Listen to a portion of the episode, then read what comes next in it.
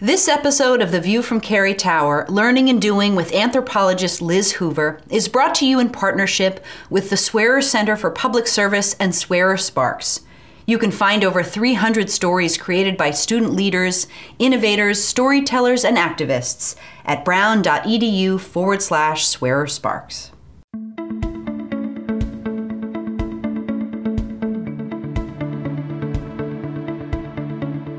Welcome to The View from Carrie Tower, a Brown Annual Fund podcast about life on College Hill. Today we launch our series exploring Brown's Engaged Scholars program. Engaged scholars are students and faculty who seek to integrate teaching, research, and practice in order to advance scholarship and benefit the world beyond Brown. The goal is to create high impact learning experiences and collaborative educational partnerships that address major social challenges and produce tangible public benefits. Here's anthropologist Liz Hoover.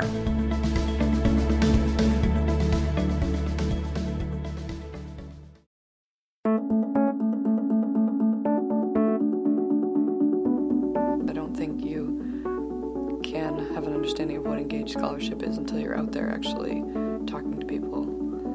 And so this past summer, Angelo, who usually shares this office here with me, and I went on a 20,000 mile road trip and went to 41 different native communities.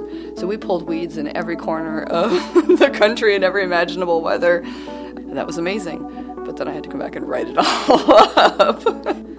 My name is Elizabeth Hoover. I'm an assistant professor of American Studies and Ethnic Studies here at Brown. So I just went back to my high school where I grew up in upstate New York. It's out in the middle of nowhere. And when I was in high school, I wanted to be a farmer when I grew up. And our initial guidance counselor was like, oh, okay, so we'll get you set up, you know, the local ag school. And then he left and a new guidance counselor came in. When I told her I wanted to, you know, be a farmer, I was going to go to local ag school. And she was like, well, farming's not going that well in upstate New York right now. It's, it's kind of a hard business to bust into let's consider some other options. Let's apply to some other schools. And she was the one who got me to apply to Williams College in Massachusetts. And I got in, and I was like, oh my goodness.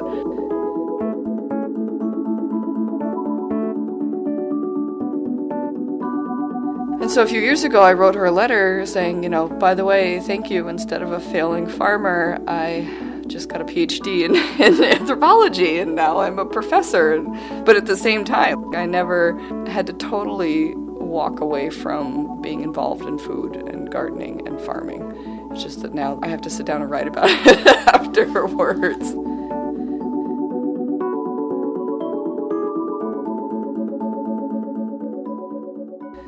So in March, I'm headed back to the White Earth Reservation where they're having the Great Lakes Indigenous Farming Conference to give the keynote presentation there.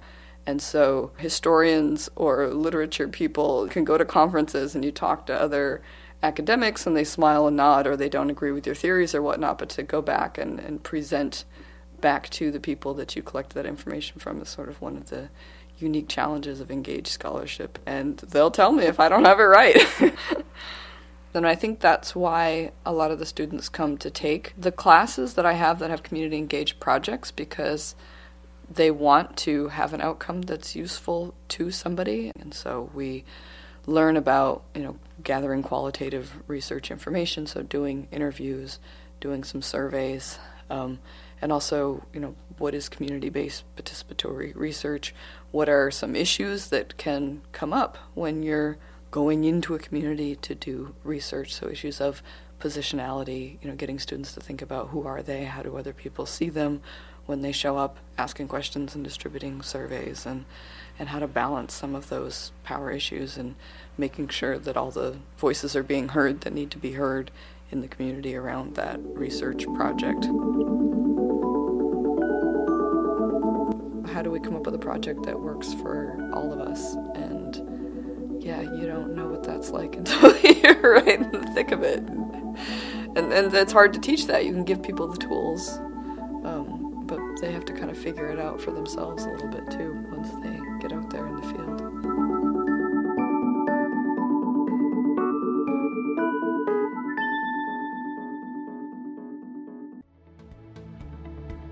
To hear more voices of Brown's engaged scholars, check out the other episodes in this series.